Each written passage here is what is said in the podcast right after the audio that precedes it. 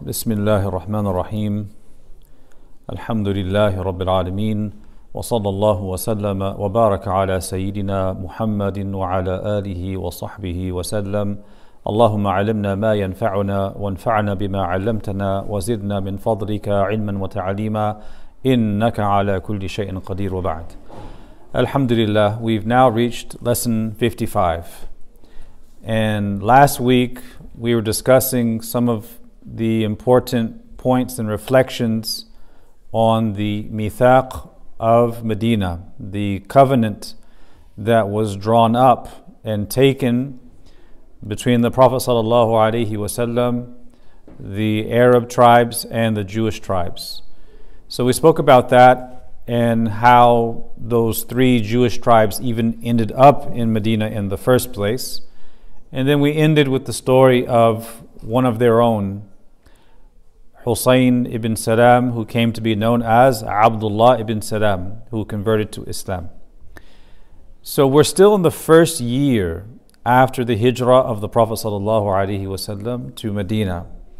And we need to speak about the reception of these Jewish tribes to the Prophet ﷺ. Remember, we have three Jewish tribes and we have two major Arab tribes, the Aus and the Khazraj. So we have five in total.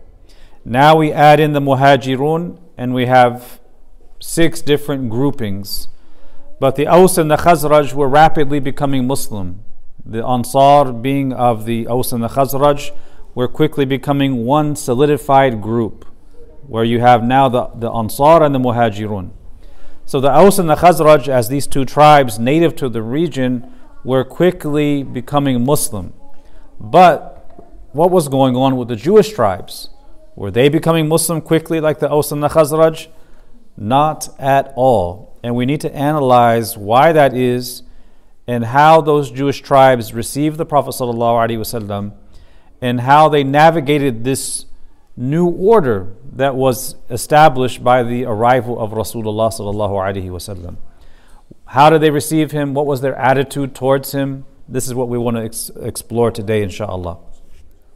We want to look at some of the examples of the animosity showed by some of the Jewish tribes towards the Prophet wasallam, and how that hostility became an impetus that would trigger long term consequences for them and the ummah that will unfold as we go through the seerah into the second year and beyond. So, having reached this juncture in the seerah, we have to offer a disclaimer. We are in the year 1444, corresponding to the year 2022 and we are detailing a historical narrative that unfolded 1,440 something years ago. So I shouldn't need to issue any disclaimers, but it is what it is, and here we are. We, as Muslims, treat every single individual person with respect and dignity, whoever they are, whatever their religion is, whatever they believe. If they are treating us with respect, we treat them res- with respect.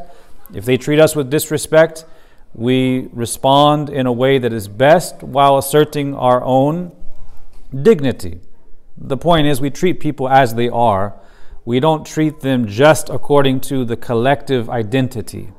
So, at the same time, though that's how we treat individuals, we don't apologize for studying and relating historical events described not just in the seerah, but also in the Holy Quran. If we cannot learn about the conflicts of the past in our history, whether they are theological conflicts, different beliefs among different groups, or political conflicts, if we can't talk about these things because they're sensitive in today's environment, then essentially that means we cannot learn the Quran either. Because the Quran addresses these issues, and the Quran addresses not just individuals, the Quran addresses collectives. We don't judge an individual solely by the collective actions of their people. We judge them for what they do. They're responsible for themselves. They stand alone on the day of judgment are, and are accountable for themselves. However, there are collectives, there are communities, and Allah addresses these collectives. Ya Bani Israel, it's a collective, right? So we are relating these stories that are in the Quran, that are in the Sunnah, that are in the Seerah, that address individuals as well as collectives, with the disclaimer that these are historical accounts that are also in Revelation itself, Quran and Sunnah. So, to start with that, we actually want to go backwards in time a little bit. If we want to talk about how the Jewish tribes received the Prophet ﷺ and their attitudes towards him after his arrival, we actually need to go backwards in time a little bit some several years before the Hijrah and go back to a story that is mentioned in Surah Al Baqarah, uh, an account or an event that took place between some of the Jewish tribes in Yathrib of the time and one of the tribes. So technically, it wasn't in Yathrib, it was actually in Khaybar, but this is the general area we go to Surah Al Baqarah, which tells this story. And it is the verse where Allah Ta'ala reminds the Jewish communities as well as the Muslims of a historical event. Allah Ta'ala says, وَلَمَّا جَاءَهُمْ كِتَابٌ مِّنْ عِنْدِ اللَّهِ مُصَدِّقٌ لِمَا مَعَهُمْ وَكَانُوا مِنْ قَبْلُ يَسْتَفْتِحُونَ عَلَى الَّذِينَ كَفَرُوا فَلَمَّا جَاءَهُمْ مَا عَرَفُوا كَفَرُوا بِهِ فَلَعْنَةُ اللَّهِ عَلَى الْكَافِرِينَ Allah says, And when there came to them a scripture from Allah confirming that which is in their possession, what they have, though before that, this is the event, though before that they were asking for a clear victory over those who disbelieved. And when there came to them that which they recognized to be the truth, they disbelieve therein. Indeed, the curse of Allah is on the disbelievers. What is that verse about? What was that event? Well, Ibn Abbas tells us the story. He says that in this time, prior to the Hijrah, many years before, the Jews of Khaybar were fighting the tribe of Ghatafan. So this is one of the sub tribes. And when they met in battle, the Jewish tribe was defeated. So the Jewish tribe made a dua to Allah Ta'ala saying, We ask you by the right of the unlettered prophet that you promised to send to us at the end of the time, at the end of time, that you give us victory against them. So, وَكَانُوا مِن قَبْلِ يَسْتَفْتِحُونَ يَسْتَفْتِحُونَ here means seeking victory and the meaning of seeking victory here is they're saying, uh, O Allah, bihaq nabi al ummi, right, by the right of the unlettered prophet whom you promised to send as the final prophet to us at the end of time, give us victory over these people. That was the dua, that was the istiftah.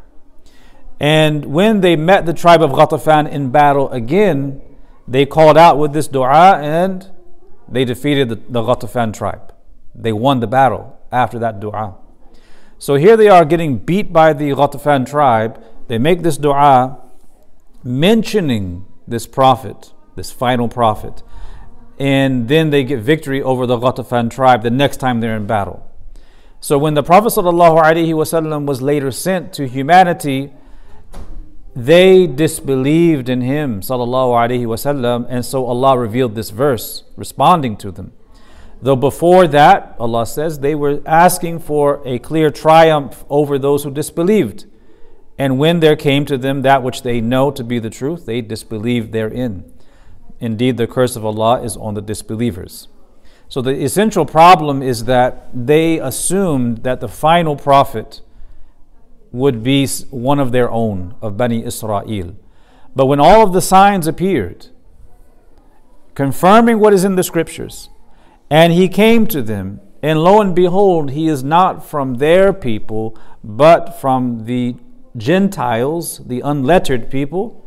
They disbelieved in him, and concocted false arguments in order to deny him. And we'll explore a little bit about that. So it does seem that they were, if you look at this verse and analyze it, you know, from a psychological perspective, you know, the battle between them and the Ghatafan tribe was over financial stuff. It was over dunya. It could be water rights, trade, money, protection. So dunya. So it does appear from an outside observer that they are looking forward to the coming of, the coming of this final prophet so they could have this superiority, right? And it, is, it appears that these Jewish tribes were looking forward to this final prophet who would then give them victory over the Aus and the Khazraj because the balance of power had shifted over time. Because remember, we said that according to most of the historical accounts, the Jewish tribes were in Yathrib before the Aus and the Khazraj arrived. Because if we accept the narrative that they, they all came from the south, they were there first. And they had this relationship where the Aus and the Khazraj were mawali. They had this clientage relationship, basically subservient and beneath them. But the tables eventually turned, and the Aus and Khazraj revolted against them, and the balance of power had shifted. So it seems like they're awaiting for this final prophet for dunyawi reasons, to reestablish that power where they're in control and the Aus and the Khazraj are once again under them. So it wasn't necessarily for spiritual guidance and light that they're awaiting this final prophet. It was connected to having power over others. And when the final prophet actually arrives, he's not actually from Bani Israel, he's an Arab. Yet he is proclaiming the primordial way of Tawheed and the way established by his great forefather Ibrahim alayhi salam. And he fits all of the descriptions in their scriptures. So, seeing all of this, they are envious and fearful. And they engage in this, you know, this cognitive dissonance, disbelieving and rejecting while also knowing deep down that he's the real deal. So they have to entertain two contradictory beliefs at the same time, all because they can't accept the reality and they want to hold on to power. That's the basic psychology of what was going on. So they see very clearly that the Prophet ﷺ is given tawfiq from Allah, given divine success, divine support. And they feared that, yes, he is indeed the final prophet to humanity, whence the envy, because they believe they are right? Sha'bullah al-Mukhtar, you know, the chosen people in a universal sense, right? People say, well, how can you deny that they are the chosen people? when Allah Ta'ala says in the Quran that He chose them al alamin over the entire worlds.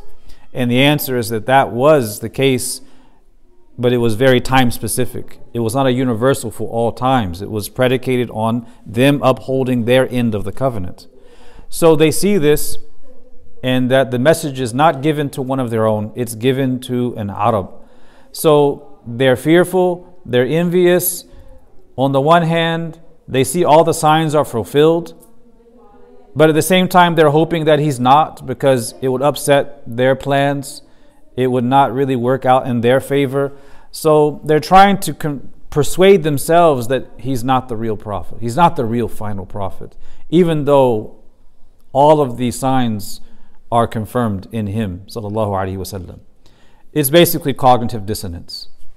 And we see a verse in the Quran that describes this. Allah Ta'ala says also in Surah Al-Baqarah, وَدَّ كَثِيرٌ مِنْ أَهْلِ الْكِتَابِ لو يردونكم من بعد إيمانكم كفارا حسدا من عند أنفسهم من بعد ما تبين لهم الحق Many of the people of the book long to bring you back into disbelief after your belief through envy that is in their souls after the truth has been made clear to them. Here Ahlul Kitab is referring to the Yahud.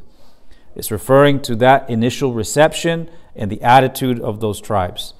It's really shaitani when you think about it because the principle is ar-rida bil kufri kufr.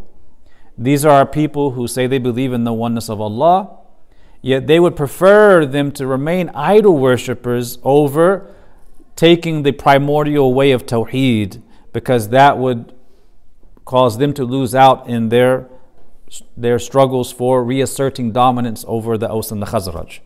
Is very shaitanic because ar-rida bil kufri kufr, to be pleased with disbelief is disbelief. And we've touched on this a few times in this class and in others that for you to be satisfied for a person to remain on kufr, or for a person to desire that a person go from tawheed to kufr, that itself is kufr, is disbelief to be pleased with a person either remaining on disbelief or falling into disbelief. But here they are wanting, wishing that these people would revert back to their pagan ways because that would bring things back to the previous norm where they were in control. They were so envious, they would not want them to have the message amongst themselves. So it is very shaitani in that sense. So Islam began to spread, and more and more people were converting to Islam in this first year of the Hijrah among the Aus and the Khazraj. And these believers of the Aus and the Khazraj, and now along with the Muhajirun, they are looking forward to a time when Medina, this new city essentially, will be a harmonious center of Iman and Aman, of faith and peace and stability. But we see very early on in the Sirah, in the, in the Medinan period, that conflicts start to brew and troubles begin to arise. And it wasn't long after the hijrah that Allah subhanahu wa ta'ala revealed verses warning about the hidden elements within the society, the hidden elements of discord. And we see most of these warnings coming in the longest chapter of the Quran, Surah Al Baqarah. And there's lots of stories in the seerah uh, that mention different accounts of the animosity and how it was, was, was expressed by individuals from those Jewish tribes uh, to individuals from the Muslim community, as well as to the Prophet ﷺ directly.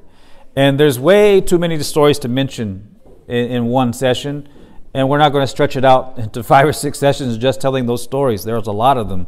We'll just mention some of the more prominent ones because they're so uh, they're so illustrative of the kind of envy combined with hatred and also cognitive dissonance and desire for things to go back to the old norms. So, the Jewish tribes, we can say, they might have welcomed this new peace between the Aus and the Khazraj because they're no longer fighting. They might have welcomed that ending of the war, but they wanted this return to the prior status. And that would be really the cause of their downfall. Right? All of the things that happened were because of this desire to go back to the old norm, to have that prior status over the Aus and the Khazraj. And they were able to exploit that when the Aus and the Khazraj were divided. But now the Aus and Khazraj are coming together uh, with, within the bonds of Iman as believers. So that previous status quo is never going to return because what had what created the status quo in the past was their division and their idolatry and their jahiliyyah. Well, the jahiliyyah has now been eradicated. They're now united upon something bigger than tribe. They're united by iman. So there's no restoring the old norm. It's a done deal. Now, the Jewish tribes did make the covenant. They did agree to that covenant and sign on to it with the Prophet ﷺ, making it possible for them to possibly share strength in this city. But it also meant that they would agree to incur the cost of any possible war. And looking on the horizon, you know, you got to put yourself in their shoes. If they're here in this situation and they're signing on and agreeing to be partners in the cost and in the manpower for any future war that could arise, who are they thinking might be those possible enemies in the future? Quraysh. Quraysh are materially and numerically superior to them. So they did sign on to it, but the prospect isn't very, you know, it isn't very pleasing to think of that possibility of going against a numerically stronger force, a materially stronger force. So they definitely disliked this new order, even if they were signatories to it. Now, Ibn Ishaq records a very telling story. And this is a story of an elderly Jewish politician from Banu Qaynuqa by the name of Shas ibn Qais. Shas ibn Qais was very frustrated by these turns of events. He was very frustrated and wanted things to go back to the old norm. He wanted to find some way to exploit the Aus and the Khazraj so that the bond of Iman would be somewhat fractured and they could fall back into their previous tribal disunity. So the story recorded by Ibn Ishaq in his Sirah tells us that Shas ibn Qais sent a young man from his tribe, from Banu Qaynuqa, who had a really beautiful voice. And he wanted him to go with his beautiful voice and sit among the Ansar. Who are the Ansar? The Aus and the Khazraj combined. So he wanted him to go and sit with them and with his beautiful voice recite hija. What is hija? Hija poetry is a kind of poetry where it's all about insulting another group of people we would call it, you know, a, a diss track, you know, just dissing someone. You compose poetry just to brag about how good you are and how worthless your opponents are. And the intention is to make yourself seem brave and fearless and tough, and to make your enemies seem like they're cowards and soft and worthless. And you can never underestimate the power of hija poetry in stirring the emotions. You know, it's it's really hard for us to make that connection today because we're separated from the the the emotional strings that will be pulled as it would be back then. Uh, I don't know. Back in, in, in Mauritania, when I was there, they were really big on poetry. And as masters of poetry and people who were really steeped in the classics, they really felt the emotions of poetry. In Mauritania, it is very typical in the mahdara, the traditional Islamic schools, for children to memorize the Quran and also memorize a Diwan Sitta or Dawawin Sitta, which is not just the Mu'allaqat al-Saba' or Mu'allaqat al-Ashar, the 10 or 7 hanging odes, the Jahili poetry, but also the other collections of Jahili poetry. So the uh, Diwan Sitti, as they used to call it, it's a, it's a substantial book. And they would memorize this Jahili poetry after memorizing the Quran. And the purpose was to give them this عقلية Arab من العرب الأوائل to give them that uh, understanding of the ancient Arab mentality and how they understood words and their connotation so that they read the Quran and understand the Quran with the same mental frame as an Arab of that time, not a modern Arab framing. So they would memorize this kind of poetry, and they were very familiar with hija poetry. And this is all stuff that you study there, but if you don't grow up with it like that, you don't have the same emotional attachment. So one time there was two tents.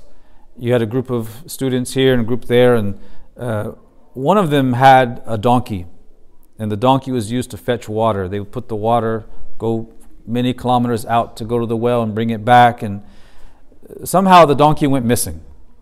The donkey belonged to a group of students from this tent. The donkey goes missing for several hours, and someone finds it, and it's with the people of the other tent.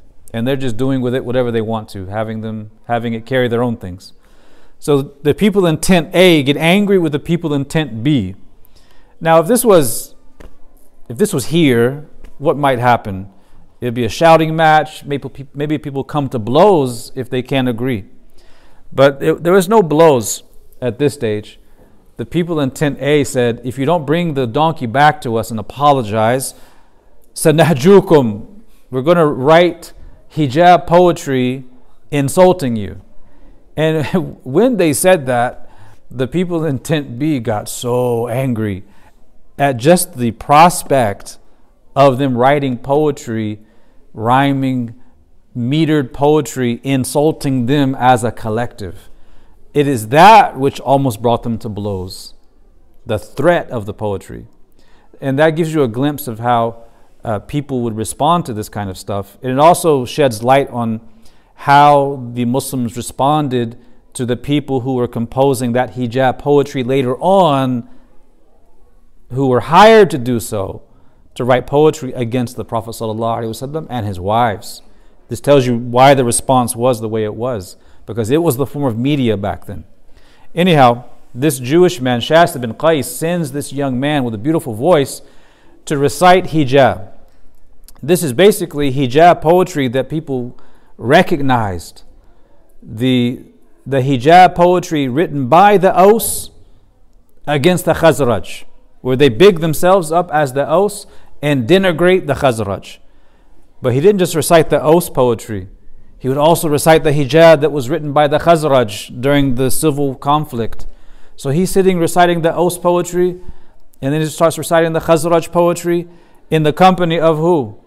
The Ansar, the Aus and the Khazraj, who are all sitting together. So he's reciting this, and as he's reciting the Aus poetry, the Aus are hearing the old poems that big them up as a people of bravery and toughness, and they're hearing this, you know, they have memories. And they're like, yeah, exactly. And then the Khazraj are hearing this, they're like, we're a little unsettled. And then he recites the Khazraj stuff, and it, it switches sides. And now the tensions are rising between the Aus and the Khazraj. And basically, they start to argue with one another and shout abuses and threats because this one is now insulted and that one's now insulted. And it starts to rekindle old conflicts. It starts to press at these old tribal scars from the conflicts between them. And it got to a point where they were shouting at each other, and someone or both of them shouted, To arms! To arms!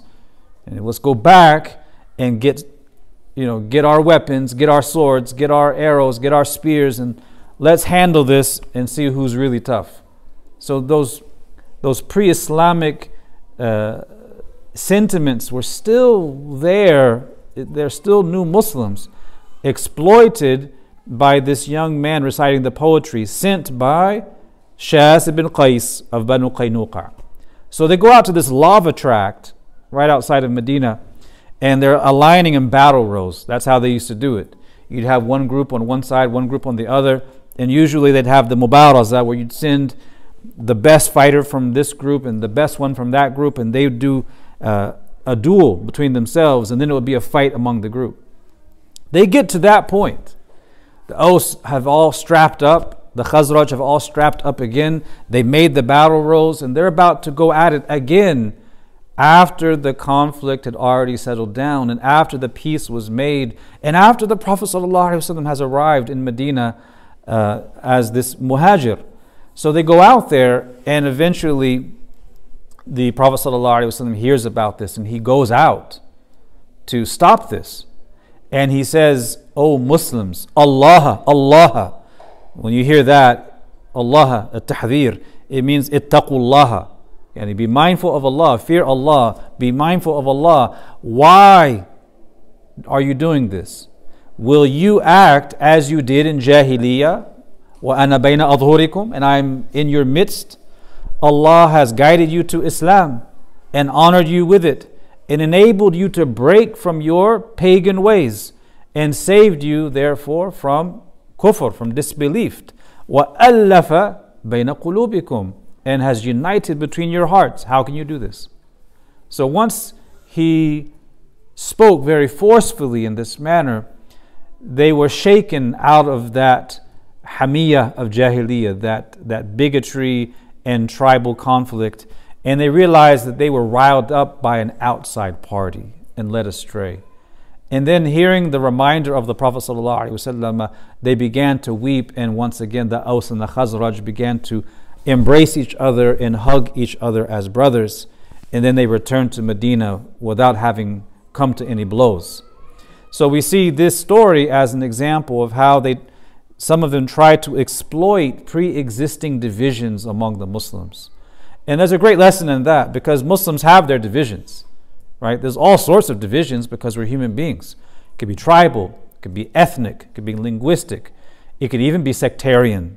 And these things exist, and there's no there's no real doing away with many or most of those divisions because it, it is what it is.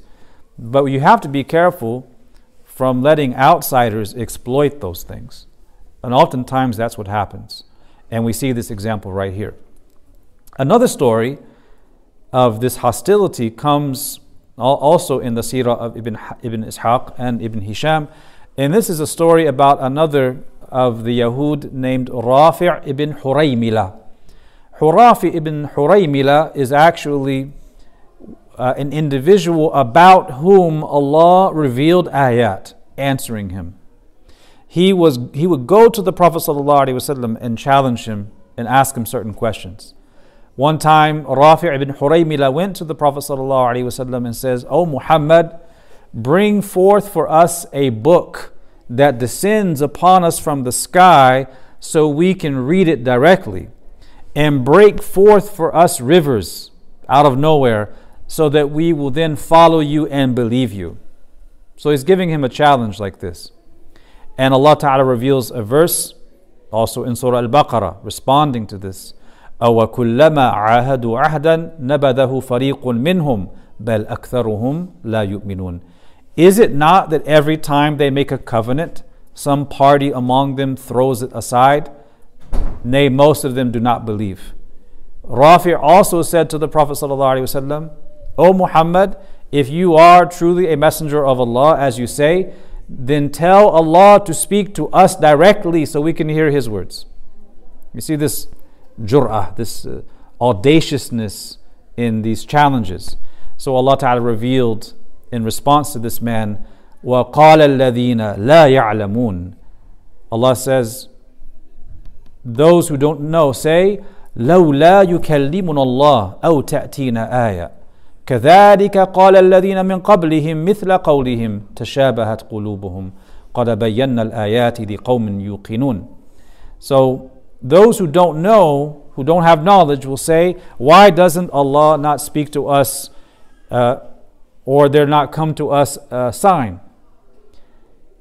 So said the people before them who said words of similar import. Their hearts are alike. Tashabahat qulubuhum. We have indeed made clear the signs unto any people who hold firm to Iman. So, this, these are just a few examples of these challenges and the expressions of animosity and doubt and disbelief. But, although we're speaking about some of the animosities among the, the Jewish tribes, it wasn't limited to the Jewish tribes. We spoke about Aus and Khazraj, but not everyone's Muslim yet. Among Aus and Khazraj, more and more people are embracing Islam in this first year of the Hijrah. But there are still people from the Aus and the Khazraj who were not Muslim. And then among the people of the Aus and the Khazraj, you had waverers, you had doubters, you had people who were fusaq, corrupt individuals. They're just corrupt. They're just people of degeneracy and corruption, dhalama, degenerates, and people who had varying degrees of sincerity. And these, all, these people all came together as their own collective, and they came to be known as the munafiqun, the munafiqun, the hypocrites. And these are people who lacked sincerity even while they expressed iman. We know that there's two types of nifaq. The greater nifaq, uh, nifaq al akbar, is when a person professes iman, but inwardly they retain kufr. They're faking it, and in order to basically secure their position, to not lose out on things in the world, uh, or to plot and plan, whatever the motive may be. The minor nifaq is nifaq amali, you know, the person who doesn't keep promises, uh, who, who, who lies and breaks trust and so on. So among the Aus and the Khazraj, you have these munafiqun. This, so if we go backwards a little bit, uh, we retrace our steps. We have Aus and Khazraj, we have the three Jewish tribes, we now have the Muhajirun as a, as a group. So that's six groups. The Muhajirun and the Aus and the Khazraj form one collective of known as the Ummah. And they, as a collective, are Ansar and Muhajirun. So now you have this group. This group known as the Munafiqun, who are embedded among the Muslims, but they are not actually Muslims. Now, the Prophet ﷺ never had to deal with this category of human being while in Mecca. Because in Mecca, there was complete sincerity from anyone who embraced Islam. There was nothing to gain financially, politically, socially by becoming a Muslim in Meccan society with all that hostility. Right? The idea of embracing Islam was uh, not something a person would do to move up socially it would actually take them down socially. So the people who willingly embrace Islam in that environment are doing so out of pure sincerity. But now the Prophet ﷺ has arisen as this leader in Medina. He now has authority, sulta. He has followers. He has a place of his own, a Dar al Islam. So a person in that society has something to gain by professing Islam, even if they're insincere about it. So now there's worldly reasons to become a Muslim. Worldly reasons. And that is why these munafiqun put on this show that they did. When you look at the munafiqun and their individual identities and stories, what you find is that most of them, if not all of them, had very close ties with the various Jewish tribes pre existing relationships of mutual benefit. So, just as these tribes are losing out, they are also losing out with the ascendancy of Rasulullah. Wasallam. But they can't just revolt and rise against him. It's not possible. So, they have to find a way to bid their time and exploit weaknesses in the hope that eventually things will crumble and they can reassert power together. That's the basic strategy. Now, among the chief adversaries of the Prophet ﷺ in Medina were two cousins. And these two cousins were the sons of two sisters. But one of them is of the Aus and the other is of the Khazraj. And each of these adversaries had a lot of influence among their tribe. And the first of them is an individual known as Abu Amr of Aus. Abu Amr, also known as Abu Amr al Rahib, and he is uh, Abdu Amr ibn Sayfi. So, uh, Abu Amr, Abdul Abdu Amr ibn Sayfi, is known as the monk, and he is of the Aus. People used to call him a monk but the Prophet ﷺ says in the hadith mentioned by Ibn Hisham, do not call him a monk, call him a transgressor. What's his story? So, of the two adversaries, the two that are related to each other, one from Aus, one from Khazraj, Abu Amr of Aus, it's mentioned in the seerah that there was no one in Medina between the Aus and the Khazraj who had more knowledge about the description of the Prophet ﷺ in the scriptures than this individual, Abu Amir. He would befriend the Jews and he would ask them about their religion and their scripture, and they would explain the Torah to him and mention the description of the final prophet to come to humanity. So he became very familiar with the Jewish tradition and their scripture. And he also went to Sham to the area of Syria, Greater Palestine. And there in Sham, he sat with the monks, with the Christian community, and he would ask them the very same questions. So, after spending time with the Jewish community in the tribes, spending time in Sham, he returns to Yathrib and he announces to the people that he's not a pagan, he is a Hanif. And we talked about who the Hunafa were uh, prior to the Prophet's time. He announces himself as a Hanif. He becomes a monk, lives a monk-like life in Yathrib, living a very ascetic life. And he claimed to the people that he was waiting for the arrival of that final prophet, whom he learned about from the Jewish tribes and their scriptures, and from the scriptures shared by the monks among the Christians. So this is how he is presenting himself even before the Prophet ﷺ arrives in Medina. So what happens when the Prophet ﷺ appears in Mecca? Because all of this is happening before his appearance, before his bi'tha. Abu Amr is positioned in Yathrib in this monk-like ascetic existence, a self-proclaimed Hanif, saying that he's waiting for the final prophet. And now in Mecca comes an individual reciting the Quran with the message of Tawheed as the final messenger. Abu Amr didn't even take the trouble to go to Mecca to meet him. He just stayed in Yathrib. So, what's going to happen now when the Prophet ﷺ arrives in Yathrib? Well, the story told to us in the Seerah of Ibn Hisham is that when the Prophet ﷺ arrived in Medina, Abu Amr did come out to meet him. And he asked him some questions. First question was, What do you call to? What is this way that you call to? And the Prophet ﷺ says to him, I come with the, the Hanif way of Ibrahim salam. He knows that he is a Hanif, or he claims to be, and he says, I come with the Hanif way the way of Ibrahim. Abu Amr says, I'm on that way too. And the Prophet ﷺ says, No, you are not. That's so interesting because this is the first time they're meeting. And just from that initial meeting, Allah reveals to him the reality of Abu Amr. He's making claims. He's making claims from this group and that group. He claims the way of the Hunafa, he lives a certain lifestyle, but he's a charlatan. He's a fake. There's other worldly interests at play. And not, it may not be money, because not everyone who wants dunya wants dunya for money. Sometimes the dunya they want is prestige.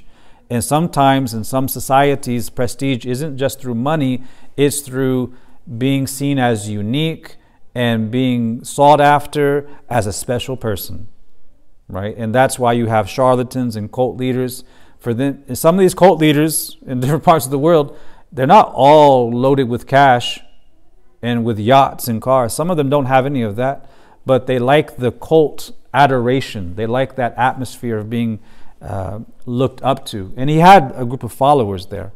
The Prophet says, No, you're not. You're not on the way of Ibrahim. So Abu Amr he then says to him, You have added to the Hanif way of Ibrahim what is not from it. He's very audacious in making this claim. And the Prophet ﷺ says, I have not done any such thing. I have brought it pure and white, untainted, unsullied. And then Abu Amr says, May Allah cause the death of the liar May the liar of us be exiled, estranged, and alone. And the Prophet ﷺ said, Allah will do that to whomever He wills. He didn't realize it at the time, but he just he just sealed his fate. It's a done deal for Abu Amr now. And Abu Amr, in the coming months, he sees that his authority is waning among his followers the numbers are diminishing. His little core group of cult followers, they're more of them are becoming Muslim. And at the end, he only has about 10 core followers in his little cult. So, what does he decide to do? He becomes really angry and bitter and wants to leave.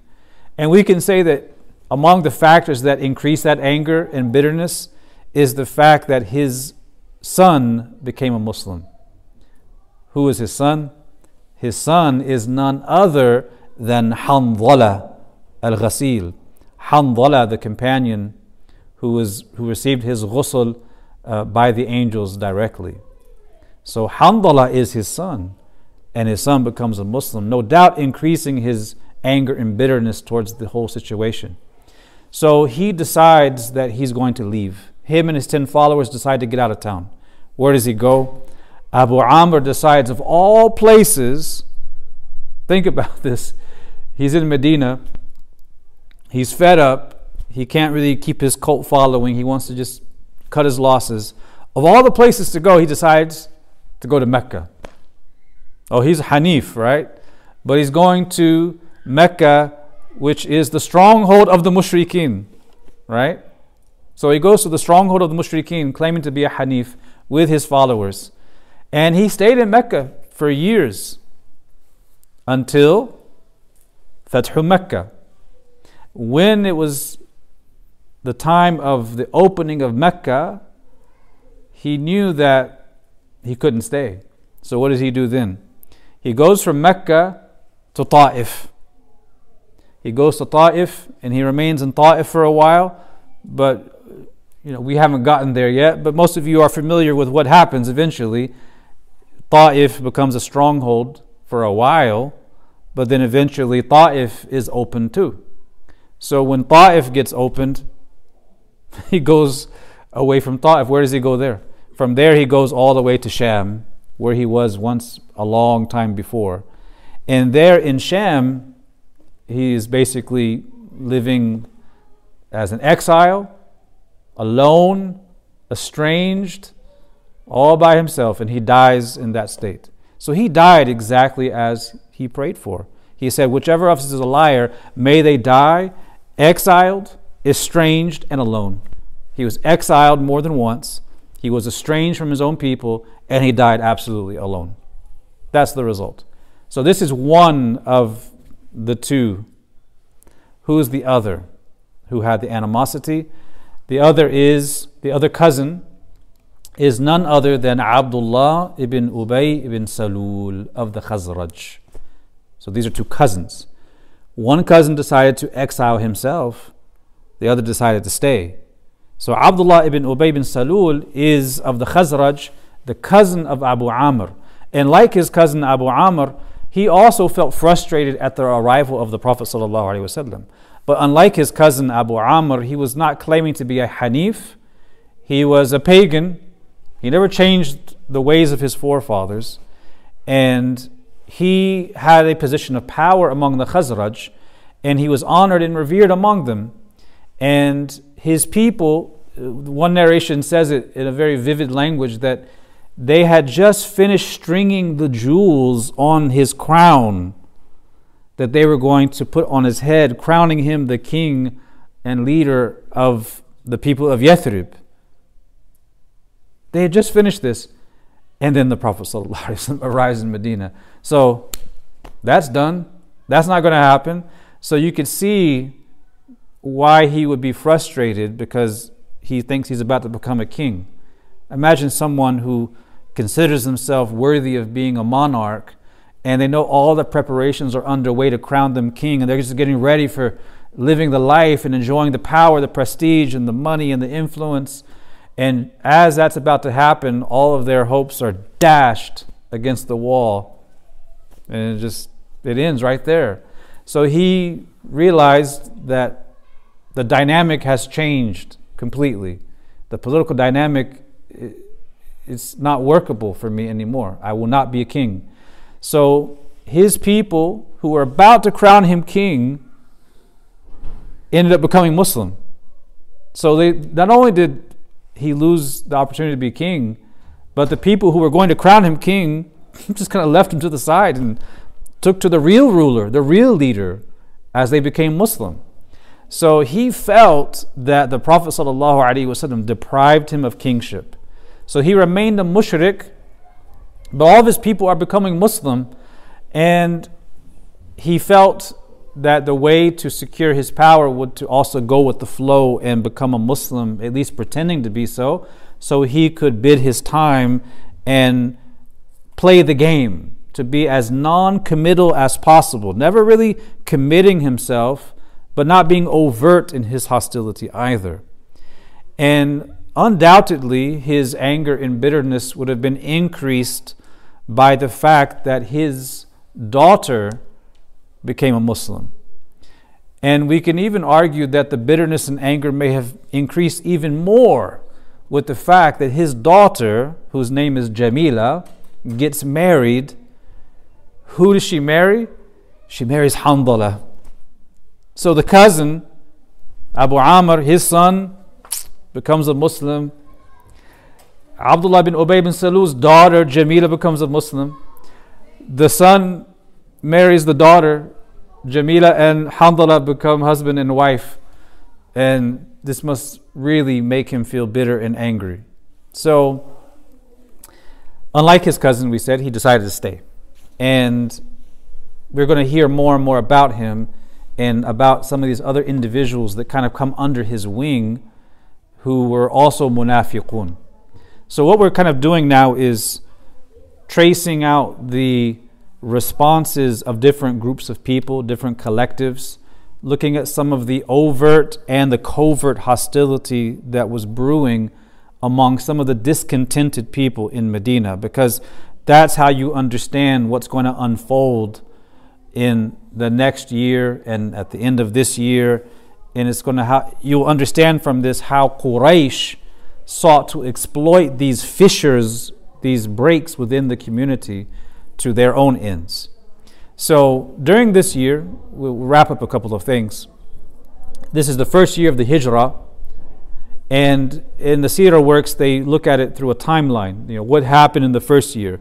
You have large events, major things happening with lots of narrations, and then you have small events that are recorded. You know, this person passed away, or this thing happened, or this thing was legislated in Sharia.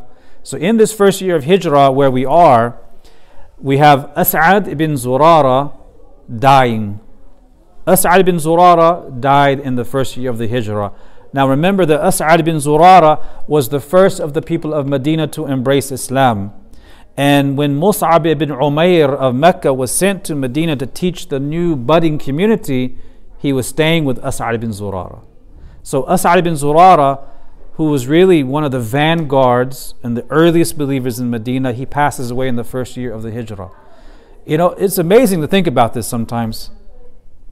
You know, these are Sahaba, and some of them are dying at different stages in the mission And some die after the passing of the Prophet. You know, imagine a Sahabi who dies in the first year of the Hijrah. He didn't experience Badr, he didn't experience Uhud.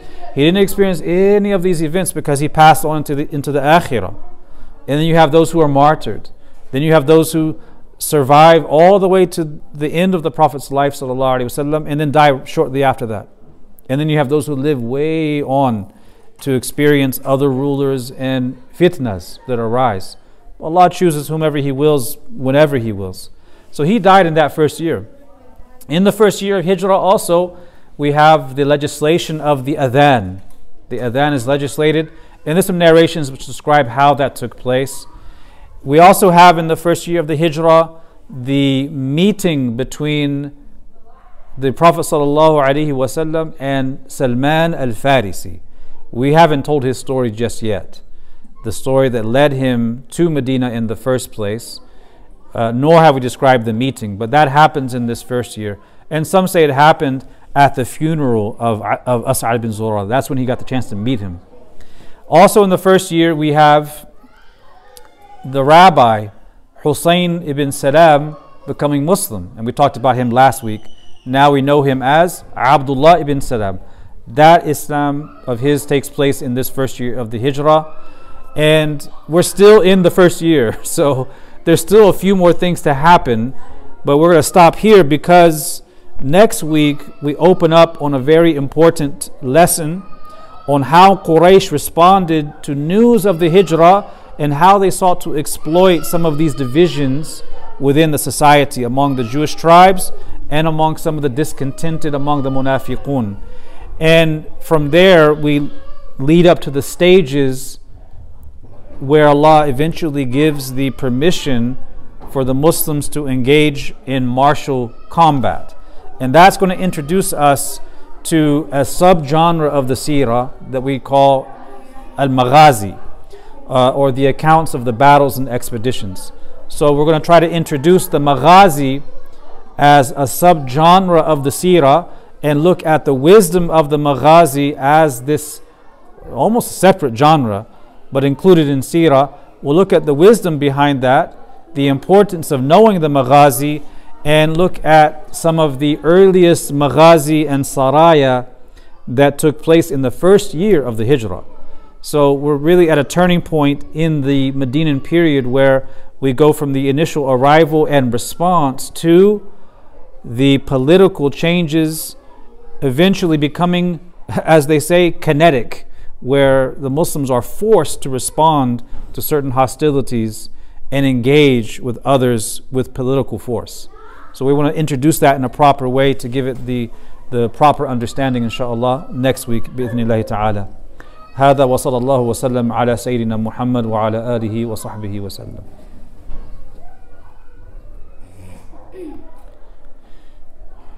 Where's your your three questions? Uh, Gentile. Gentile. Uh. Yeah, so the Taha is asking about the use of the word Gentile. Last week we talked about that a little bit because Allah Ta'ala uses the word Ummi to refer to the Arabs. And when Allah Ta'ala is speaking to or about Bani Israel, the word ummi is used, uh, and they use the word to refer to the Arabs. ليس علينا في الأميين سبيل. They would feel that it's okay to just to, to cheat the people who are ummiyun. And that in their usage it means the Gentiles who are the, the, the non-Jews. They felt that some of them felt that they were religiously justified to cheat them in business practices. Does the word Gentile also apply to Christians? It would, yeah. So classically, at least in the Jewish tradition, the Gentiles would be any non-Jew. But in the Quranic context, it's when the when when Allah is speaking about the Jewish attitude towards the Arabs, and they refer to the Arabs as ummiyun. It's not just because they can't read and write; it's because they are not Jewish ethnically or religiously. So they call them Gentiles. Yeah.